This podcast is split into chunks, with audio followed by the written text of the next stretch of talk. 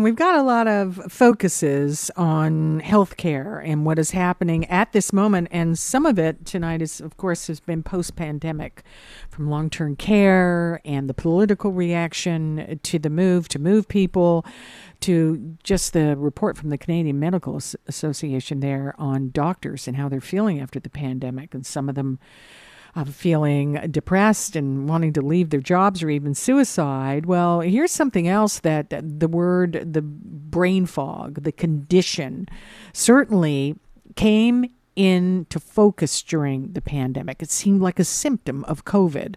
Many people who have long COVID are reporting a continuation of this. It isn't just COVID, we've seen it connected with other situations where people feel that they cannot focus, they cannot use the words they want to use. Well, the good news is, and we love good news, certainly in the medical community, that scientists are finally starting to understand brain fog and how to treat it.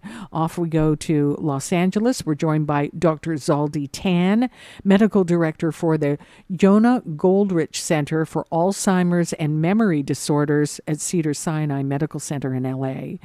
Dr. Tan, good evening. Thanks so much for joining us. Good evening, Arlene. Thanks for having me. Exciting news this term brain fog really getting a lot of attention connecting to COVID and, as I said, other things.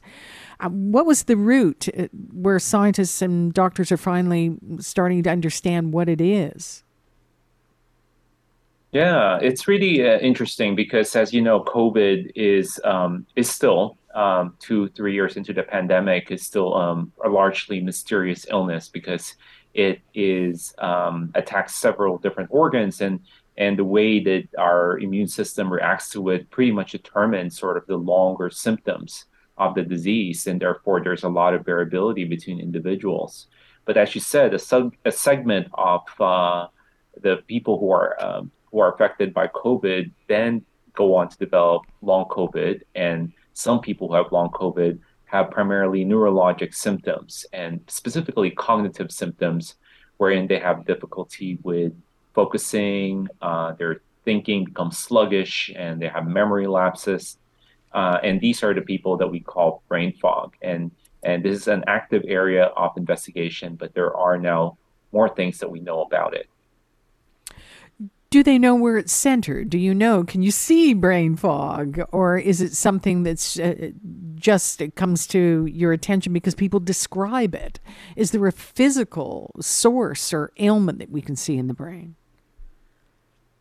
There is, but it's usually um, in um, in experimental model. So uh, if one were to do um, a regular neurologic exam uh, if one were to do a CAT scan or even an MRI, nothing might show up. In fact, likely nothing will show up.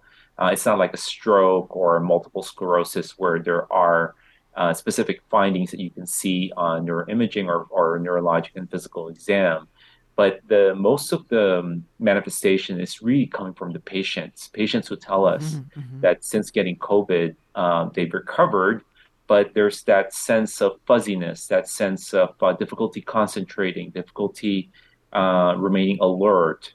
Uh, and so this subjective complaint is what we receive from patients. And when uh, studies have been done, uh, the the culprit in the molecular or, or biological level seems to be um, a couple of things. First, there is increase in inflammation, what we call neuroinflammation. As you know, inflammation is our body's way of fighting off infection, um, and, and that is the main way that we get rid of COVID and recover from COVID. But unfortunately, our immune system some, somehow becomes hyperactive or overactivated, and we have these uh, inflammatory cells that then uh, cross the blood brain barrier and cause inflammation in the brain. That seems to be one of the major mechanisms.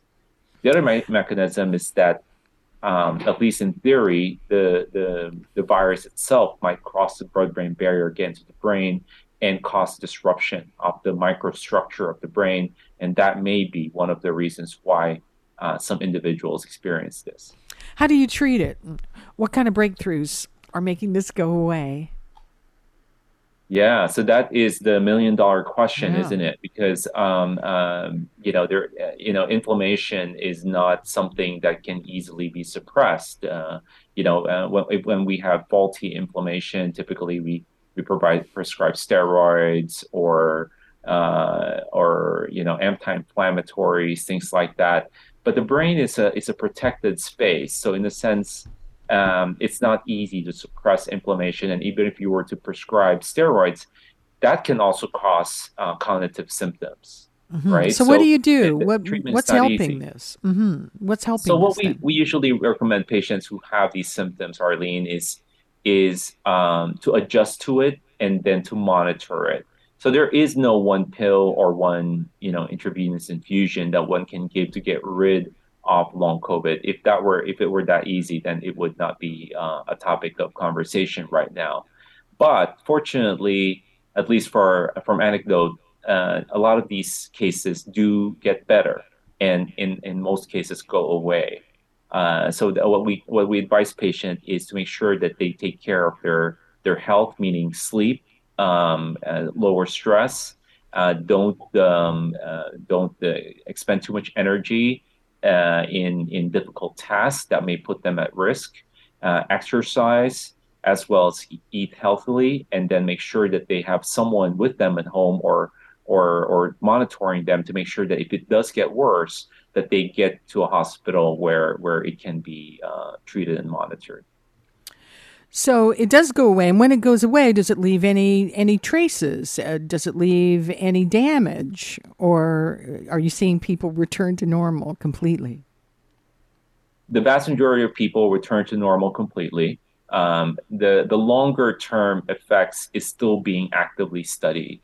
Uh, as you know, uh, COVID affects people of all ages, all um, um, baseline or or um, or premorbid, what we call it before the illness, uh, uh, cognitive function. Some people already have beginning uh, memory issues and are older. So for those people, it might be harder to bounce back. But for most young people who, younger people who have had it, our experience is that they have bounced back. It just takes longer. So meaning we have no indication that COVID leads to Alzheimer's disease or dementia if, if it didn't already exist in the first place. But we're also seeing this in children and young people, aren't we? Finally, when they've had COVID. That's right. Uh, this multi-system inflammatory syndrome uh, has been seen particularly in older children, adolescents, and uh, and it does. Uh, one of the manifestation is this uh, this uh, brain fog they call it. And again, it goes back to inflammation.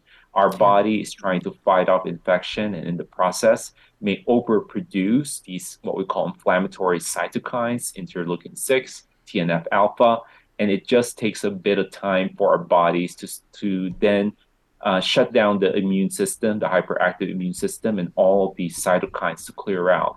So right. just That's the time. good news. That is good news. We need good news in the world today. Dr. Zaldy Tan, thank you for delivering it. We appreciate it. Take care. Take care. Dr. Zaldy Tan is a medical director for the Jona Goldrich Center for Alzheimer's and Memory Disorders at Cedars-Sinai Medical Center in LA. Marlene Bynon, this is On Point.